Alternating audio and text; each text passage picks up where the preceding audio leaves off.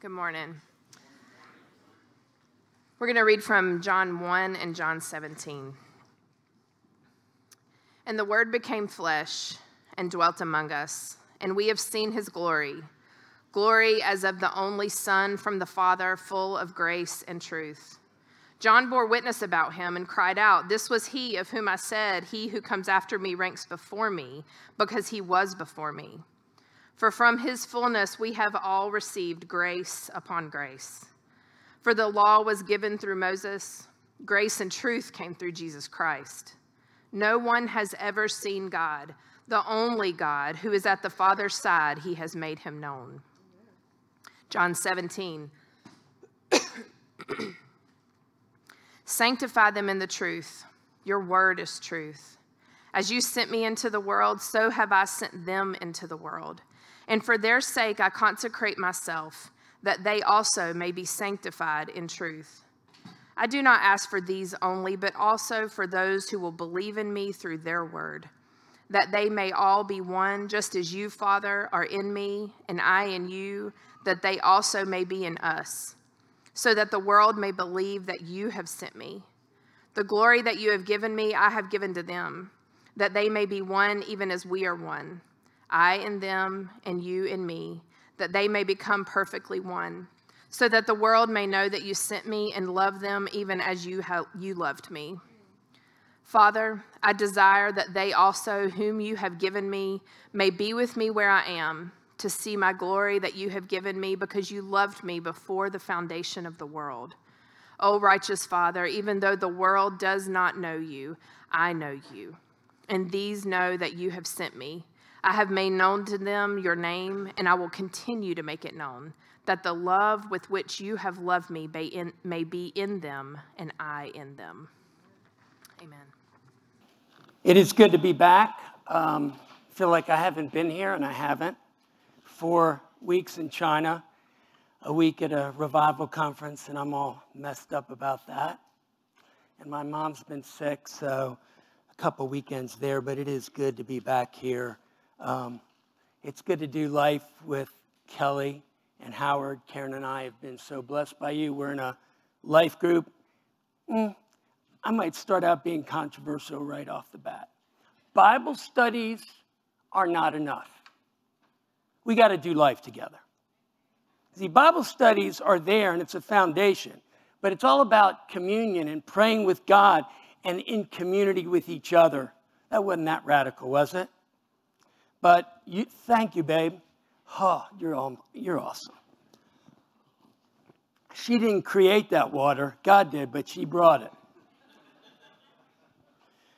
Let me pray. And this is a prayer by Tozer who, um, in many ways, has been a spiritual father to me. He showed me what faith was. Faith is the gaze of a soul upon a saving Christ, it's looking at Jesus.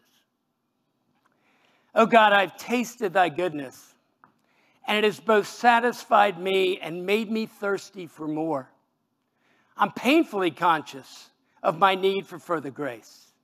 I'm ashamed of my lack of desire. Oh God, the triune God, I want to be with thee. I want thee. I long to be filled with longing. I thirst to be more thirsty still. Show me thy glory, I pray thee, that so I may know thee indeed.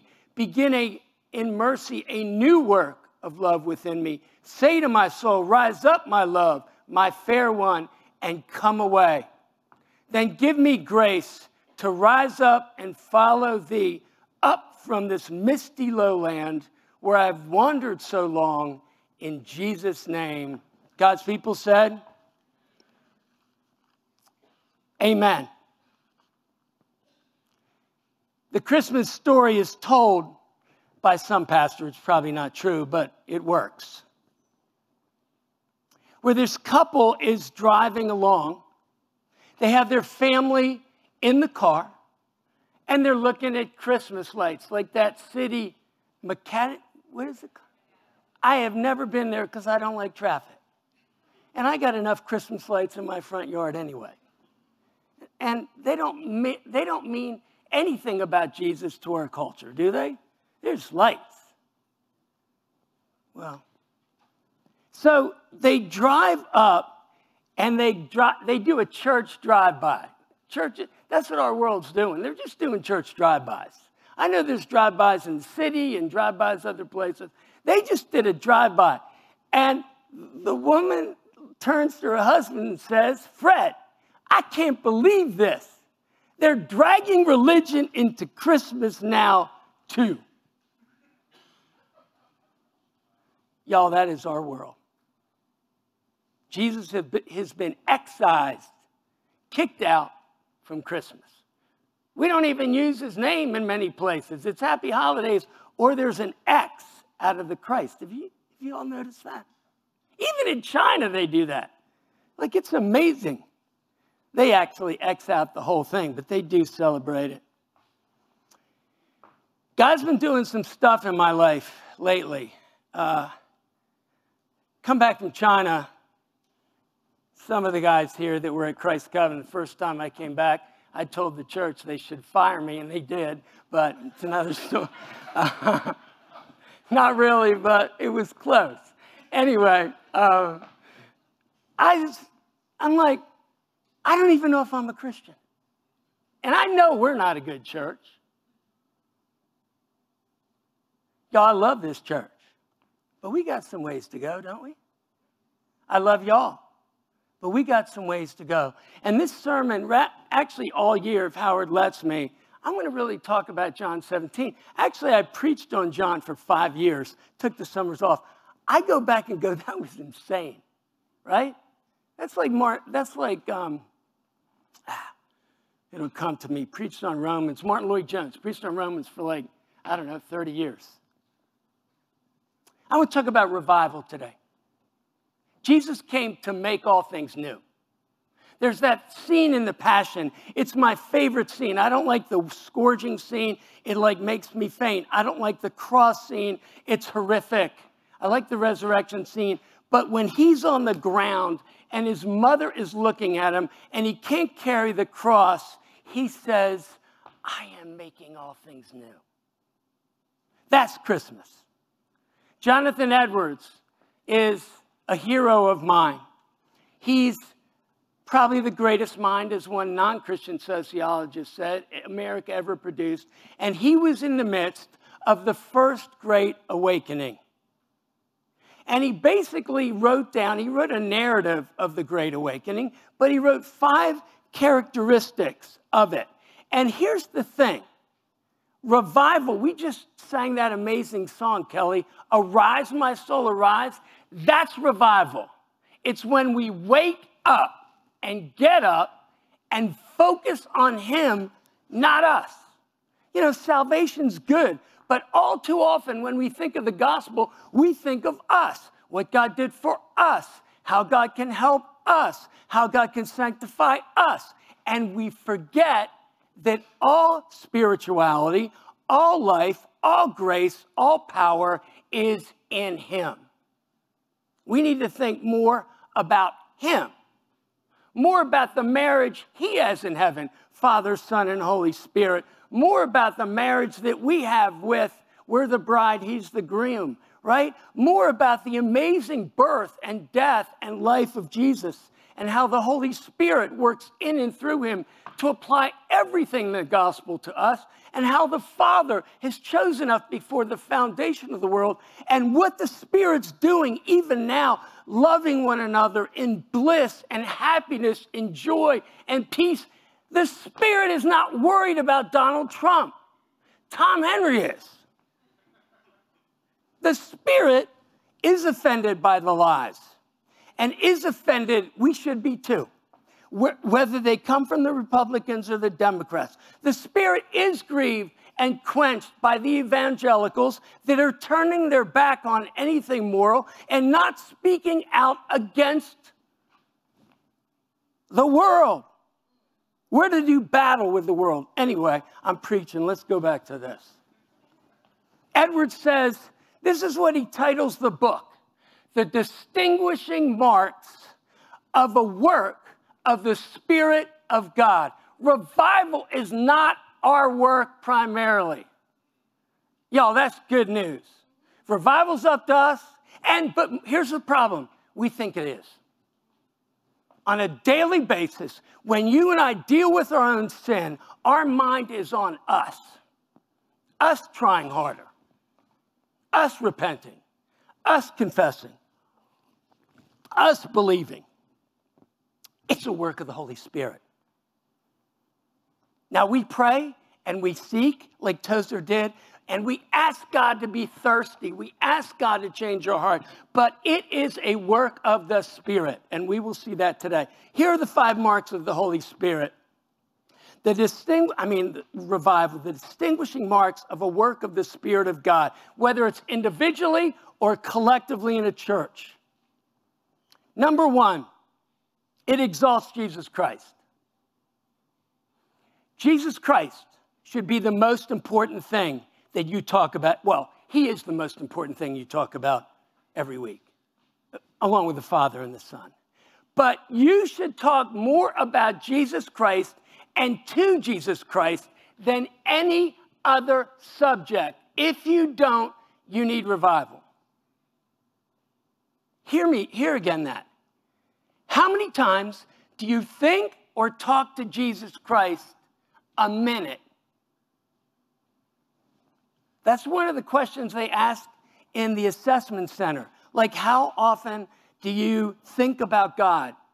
Every minute or every five minutes, right? If I remember. I remember reading that question going, ah, not, I was pretty convicted. Y'all, seriously, we're not playing games here. If the Holy Spirit's moving you, you're going to talk about Jesus more than any other topic food, sex, panthers, eagles, eagles. Number one, it exalts Jesus Christ. He will, the Holy Spirit will bring glory to me by taking from what is mine and making it known to you.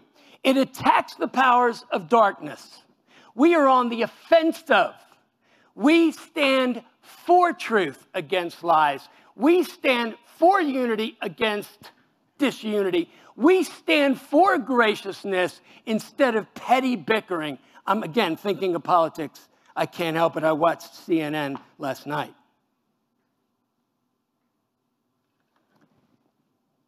Again, we fight Satan. The Bible said he who's in us is greater than he is in the world. And the gates of hell not will come against us, cannot withstand the march of the kingdom of God as displayed in the church, as displayed daily in the lives of people. Thirdly, it exalts the Holy Scriptures. We become people of the Word. Now, I believe God speaks in three ways in creation, in our heart, He leads us. I pray what I should preach. Howard prays what you should preach. The Holy Spirit leads us. But ultimately, the truth, the reality, the way we judge is in the Word of God. That's truth. Truth about ourselves, truth about God, truth about the world. So, Christ is exalted, Satan is, and evil is attacked. The Word is elevated it lifts up true doctrine. We begin to understand who God is in all his beauty. And then finally, it promotes love to God and man. The Holy Spirit is the engine that drives us to overflow with love to God and one another. If you can't love people, it's because you're trying to love in the flesh. It's a good thing you're trying to do but there's no power in it. Love comes from God. You know, um, I have a certain personality sort of problem. It's called ADD. You guys know that. I tell everybody that. So when they sit with me and I'm obnoxious, I get a little break. Okay? And there's a motor going on. Like, it's, it's unbelievable what goes on in here. And I spend time trying to shut that motor down. And often I'm thinking about doing it. Don't, you know, just don't interrupt, chill, blah, blah, blah, blah, blah, blah. And I try to do self control by myself. The Holy Spirit, what's the fruit of the Spirit? Self control. So let's look at revival. But before I do, I ran across an evil person recently, really dark, through a friend of mine. And I gave him this book called People of the Lie. Because if revival's this, what is evil? They mirror one another. And the book People of I was written by M. Scott Peck. He wrote The Road Less Traveled, and he was a psychiatrist. And what happened is he got converted to Jesus Christ because he met evil people that could not be explained by psychology.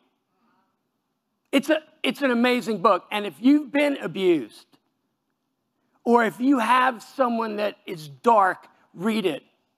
It, it is powerful. People lie, there's five characteristics of an evil person. First of all, they lie. And that lying brings confusion when you're with them.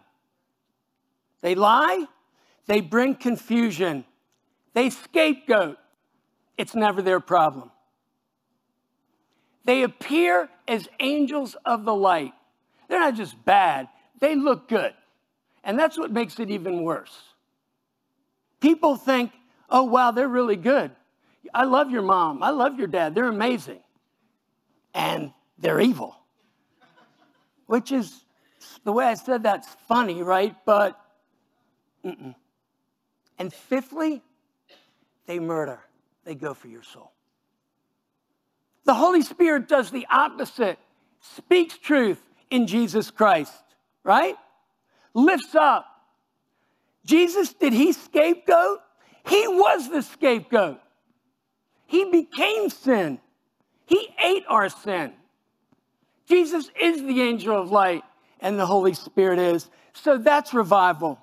Now, John 1 is an amazing book. In the beginning was the Word, the Word was with God, the Word was God. The Word became flesh and dwelt among us. It's an amazing book. It takes us back before the history of time. And we read this in verse 14. The Word became flesh. The amazing thing, the first thing I want us to see is that Jesus came. That's what Christmas is. Do you know how amazing that is? In the beginning of time, God came. He was in the garden and he created Adam and Eve and he walked with them in the middle of the day. There was communion. They spoke. There was no barrier. He said, Here's life, Adam, this tree. Here's evil. Here's death. Eat this, don't eat this. Guard the garden. There's evil out there. We don't read that, but that's why he had to guard the garden from evil. He didn't. He chose wrongly. And ever since, the world's been clouded in darkness and death. And then Jesus clothed him as an act of grace, blocked the way into the garden, and God lived up there again. And with Noah, Noah found favor in the eyes of the Lord. Why was Noah righteous? Noah was a righteous man. He was the most righteous man on the earth. But if you read the phrase before it, Noah found favor in the eyes of the Lord, then he was righteous, always in that order. God still was up there, even though the ark was a place of sanctuary. With Abraham, God came down and met him several times and as, as Jesus says in John 8, Abraham rejoiced to see my day, saw it and was glad. Jesus makes the statement before Abraham was, I am. Moses, God came down and tabernacled. And Moses said, Show me your glory. And he got to see the back of God, right? And it was stunning for him. He came out and he glowed and he covered his face because the glowing was so strong, the Israelites couldn't look at it. God spoke to David, Isaiah, in Isaiah 6, as he's looking up at the throne of God, and the cherubim and seraphim are flying around, and he goes, Whoa, whoa, whoa, I am undone. I am a man of unclean lips. But he doesn't just get convicted by the glory of God, he gets converted in his own gifting as God takes that coal and he's a prophet and applies it to his lips. An amazing encounter. Yet, God never came and stayed. That's Christmas. That's amazing. It is not boring. We should be excited about it. And you know what? You and I get bored with Christmas. And we take God for granted. And we commit practical atheism. And we live as, out, as, as if He's not really there. Oh, you know, Jesus is our foundation. And by the way, this series, right, cast the characters. I cheated. The title is We Beheld His Glory, so the cast was us. True. But the real cast of characters is the Trinity, right? Father, how did Jesus get born anyway? That's not good English, but whatever. The Holy Spirit, right, was the Father in every moment. And where, I mean, the Holy Spirit, yeah, the Holy Spirit literally was the Father. He came on Mary, right? Mary's the mother, God man. The Holy Spirit was there. The Holy Spirit was there at his ministry. The Father sends the Son. He is always sending the Son. And that Son took flesh. That is an amazing story. Stunning. Oh, I don't usually quote poetry, but I'm working on it. Elizabeth Browning Earth is crammed with heaven, every common bush of fire with God. Yet only those who see take off their shoes. The rest sit around eating blueberries. C.S. Lewis said the greatest miracle in his book Miracles was he came. Dorothy Sayers, I love Dorothy Sayers, says this From the beginning of time until now, the fact that he came is the only event which ever really happened. We may call this doctrine, doctrine exhilarating, or we may call it devastating, Satan did. We may call it revelation. We may call it revolution. We may call it rubbish. But if we call it dull, then what in heaven's name is left to be exciting? Are you excited about the birth of Christ today? Forget the Christmas trees. Karen and I had this big, not argument, did we, babe? But discussion. Because I grew up with my grandfather going to Youngstown, Ohio, and they had this tree that was all metal, like silver metal. And there was a light that like rotated, red, green, blue. That was my Christmas. It was horrible. So I get, we marry, you know, and I go to her house and it's an artificial tree. And my wife is incredibly, an incredibly good steward. So it's not one of those high end like fake trees where it really looks like a fake tree. It's an average fake tree. But Bray, I loved it, Karen. I, I loved it. So this year, I got I got to pick a tree. I'm learning, you know, I'm learning, y'all. I got to pick a tree. It was live. And you know what? We all got allergies, even the dog. It's a nightmare. We're sneezing, my dog's scratching herself. Where did we get this Christmas tree thing from? My attention's thinking about Christ every minute. I'm thinking about the tree every minute, sneezing. Next, I don't know why I told that, but next year, next year, we're going back to an artificial tree. Not only did he come, that's amazing, he became. He became flesh. That's the miracle.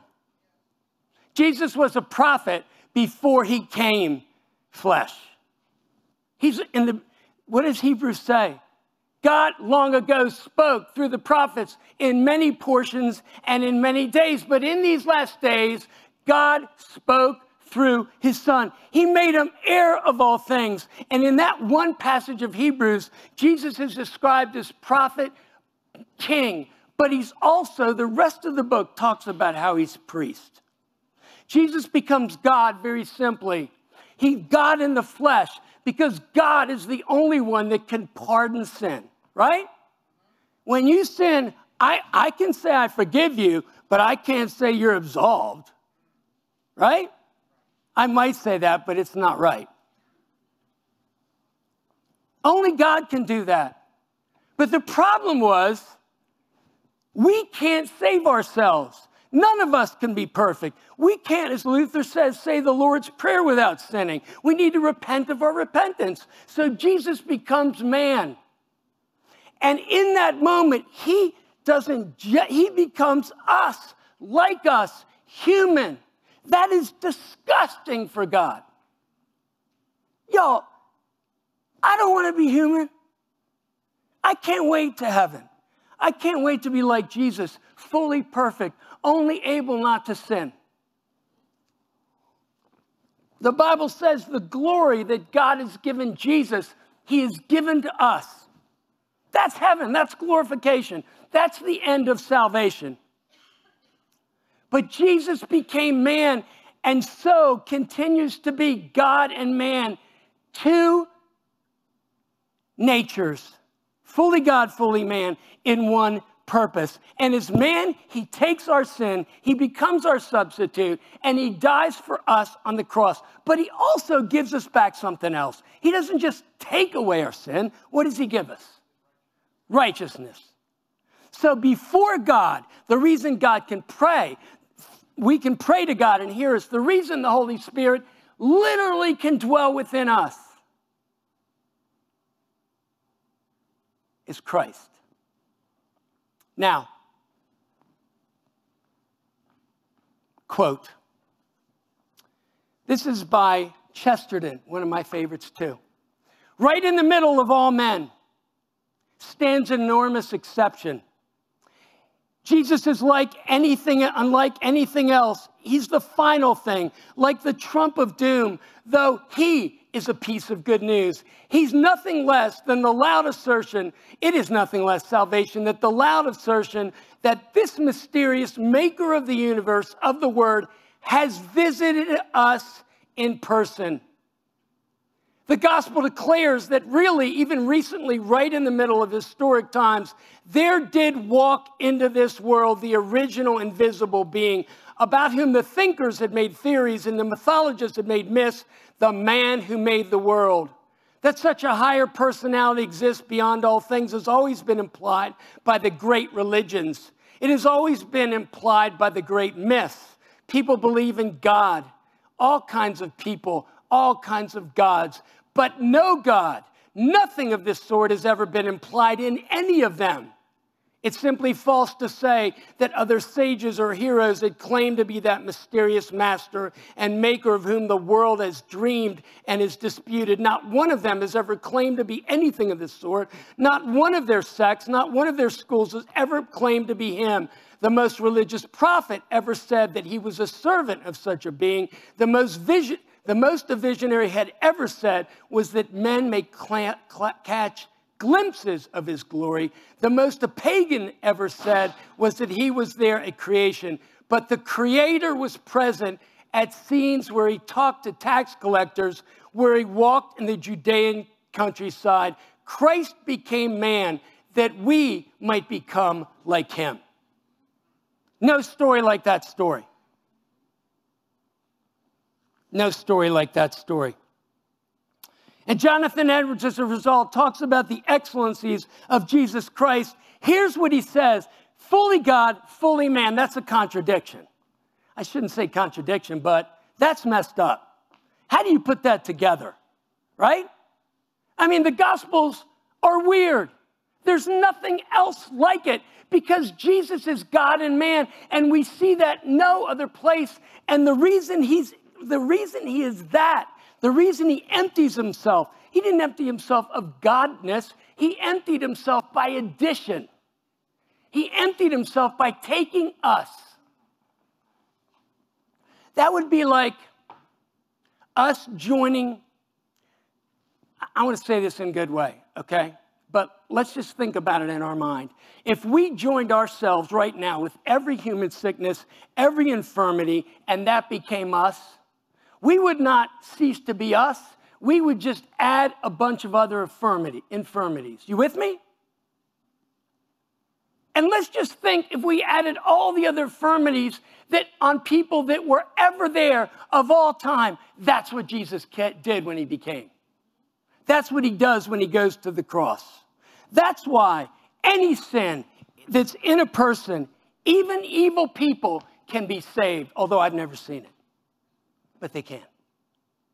No one's too far from God. Here's what Edwards says In Jesus, meet infinite highness and infinite lowness. In Jesus, infinite justice, but infinite grace. In the person of Christ, infinite glory, lowest humility. Infinite in Jesus, God and man, two diverse excellencies, sweetly united.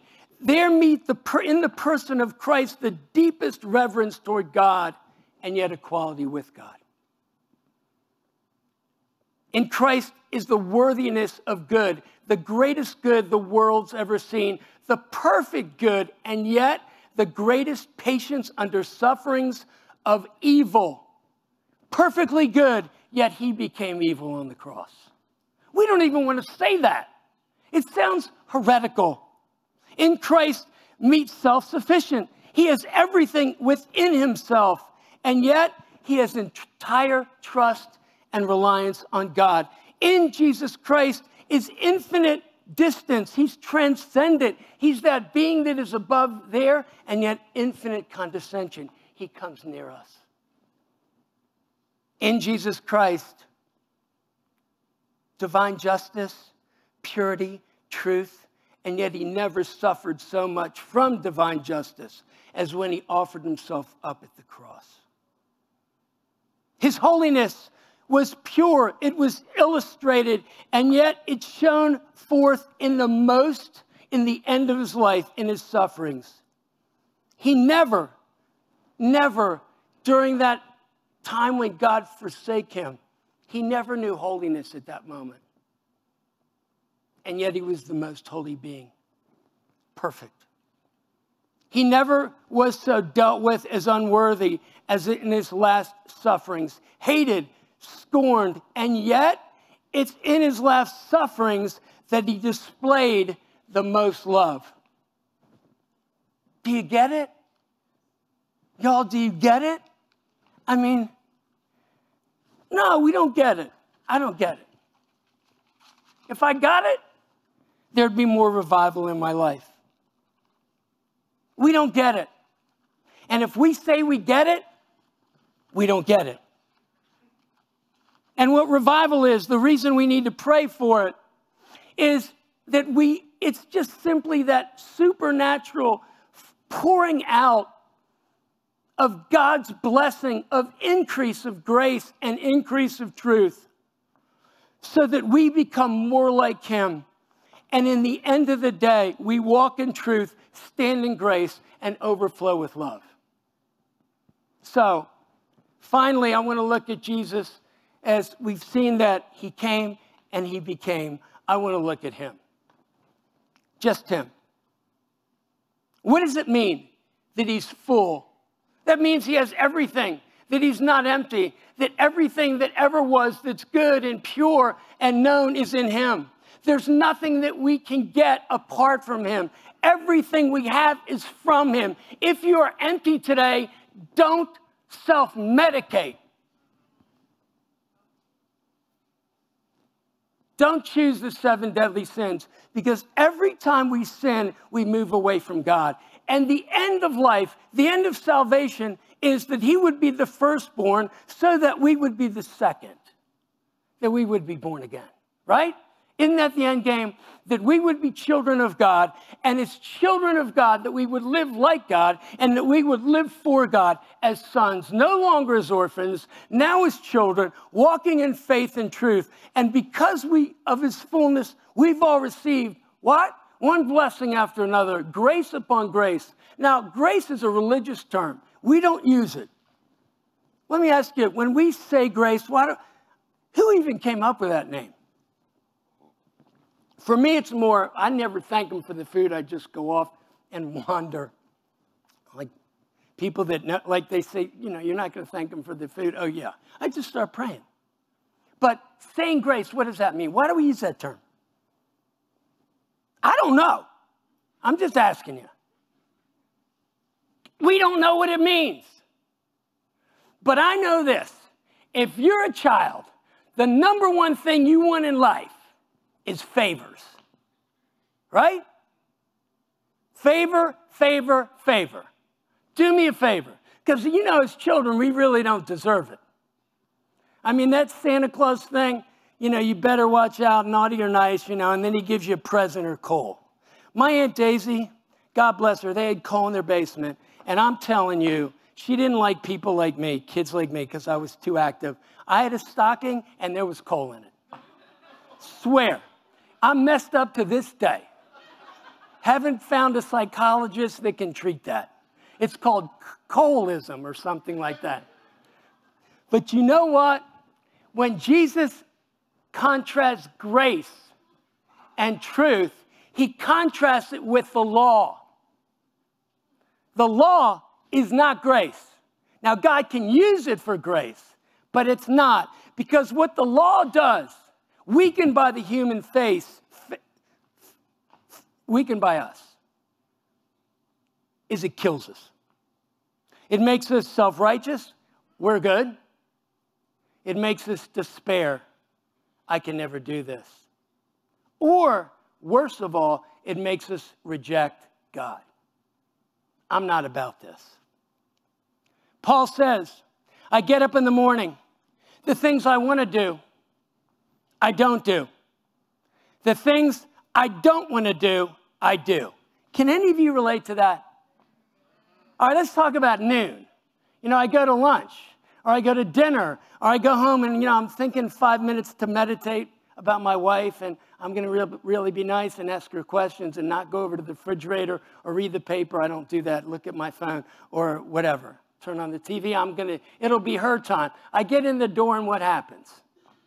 I turn on the TV. Things I don't want to do, I do. Right? And Paul, that's living, and what, what Paul's doing is he's looking at the law. He's a Christian, he's looking at the law.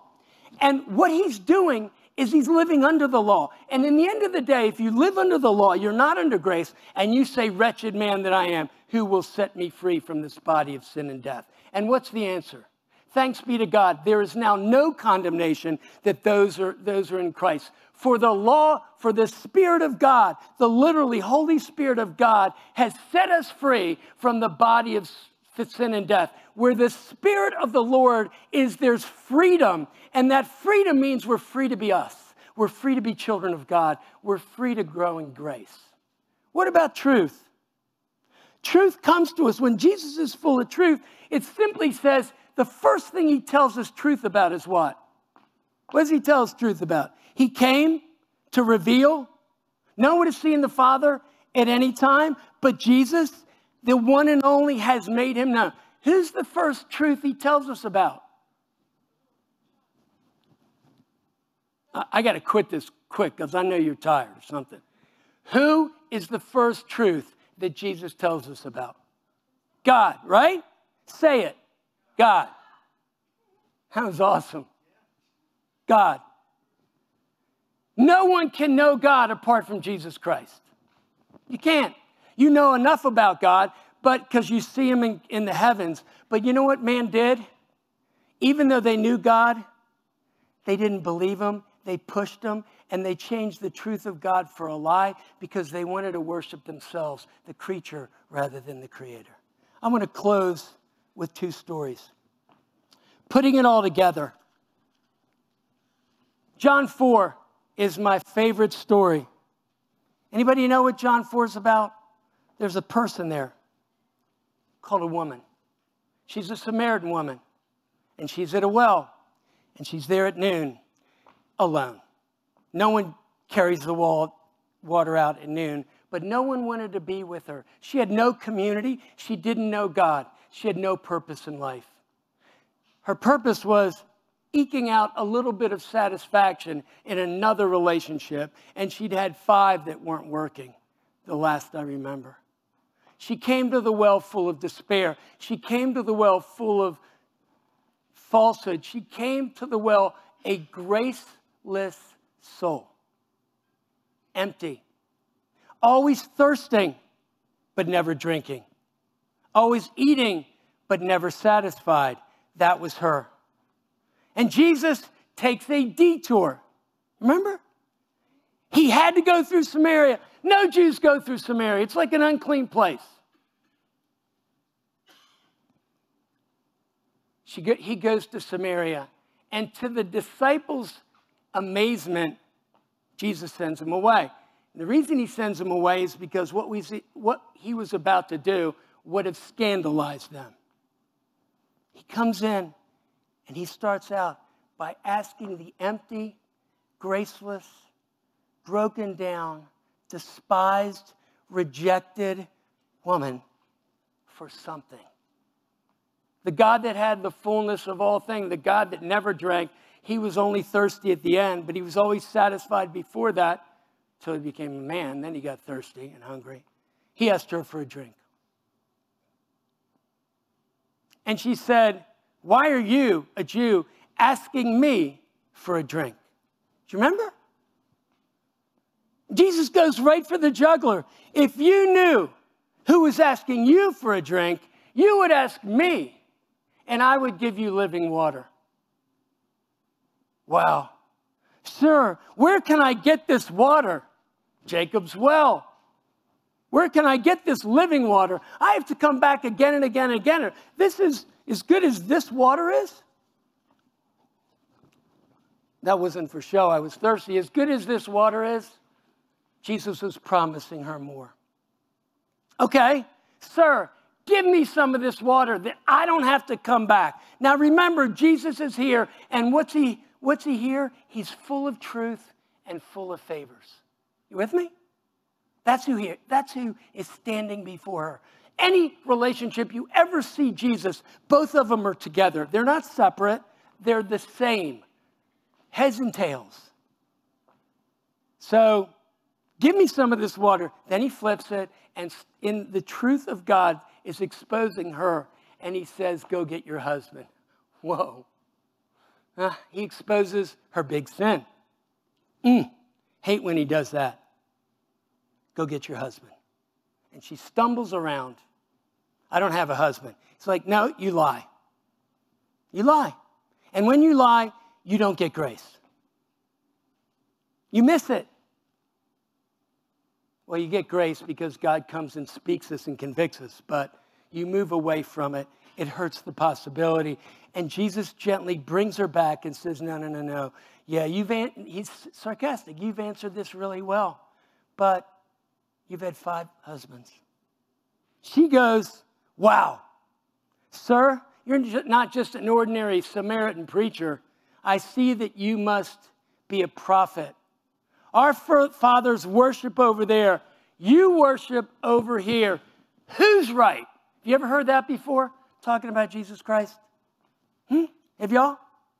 Every conversation you have with a non Christian, 90% of them, that'll be brought up. Jesus says, You worship what you do not know. I worship what I know, what is truth. Salvation comes from the Jews. And then, an amazing thing, he reveals himself. Before Abraham was, I am. But before he said that, he said, Dear woman, the one who worships after me must worship in spirit and truth. The spirit of grace, when we worship God, we worship full of the Holy Spirit in truth, standing in grace. So, what does that mean for us? In John 1, Jesus came into the world and there were three responses. The first one was they didn't recognize. That's our job and mission. Jesus was sent to display his glory. And our job in evangelizers is to tell people about Jesus and to show people the difference he makes in a life. That's for people that don't recognize him, right? And the reason we recognize in the first place is A, someone told us, but B, the Holy Spirit changed us. But there's also people that reject him the saddest story in John is that even though he did all these miracles for years, for centuries, under underneath to the Jews, his own people rejected him. Now, you and I can commit that practical atheism. We, on a daily basis, cannot recognize him in what he does, in all his beauty, in what he's doing in my life, is what, in what he's doing in our lives. And so, the first response for us is that we commit more and more to recognize Jesus intentionally in the Word, in quiet times, and throughout the day. But also, we can reject Jesus. Every time we sin, we do. We don't sin against the law, we sin against a person. You with me? When we sin, we don't just sin against some rule, we sin against the person. That's why we can grieve. When we sin, we grieve, we quench, we move the Spirit away, and we resist literally God. But to all who receive him. To all who receive him. He gives the right to become children of God, born not of human will, not of a decision of man, but of God. Revival. It's what I'm praying for. Kelly and Howard have been used to revive in our hearts. We've seen it among the hardest of pain. May continue to use them. May we continue, but may we hunger for it and pray for it. Because, y'all, I've been all over the world and I'm going to all kinds of churches. I don't hear anybody praying for revival anymore. Do you? Do you?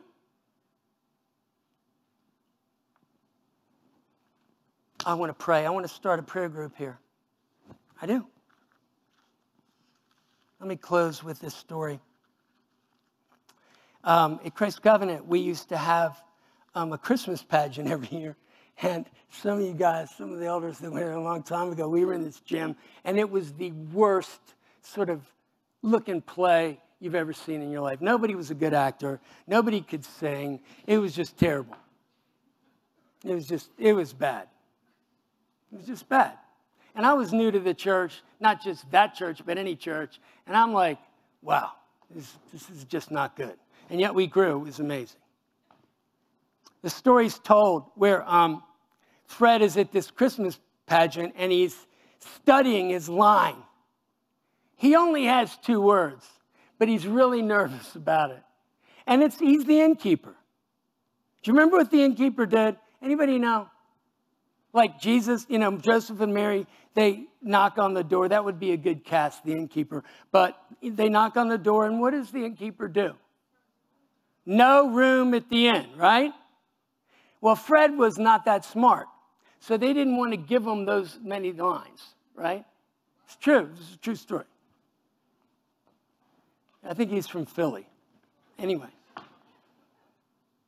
So he had two words be gone. Be gone. So he practices it over and over again. You know, be gone. He's using flair, he's using passion. And so his work, he, he studies for four months. He studied this thing. And so Joseph and Mary come up. They knock on the door. We need a room at the end. He says, Be gone. They leave. And he says, Wait, come back. That's revival. That's revival. Asking God to come back. Because even today, though you might feel that He's far from you, He's in you. He's tabernacled in you. Let's invite Him back, not just individually, but corporately, not just in this church, but the churches in Charlotte and beyond, not just in the Democratic Party or the Republican Party. Y'all, we need revival. One nation under God and God we trust. We need to get back to that day. Let's pray.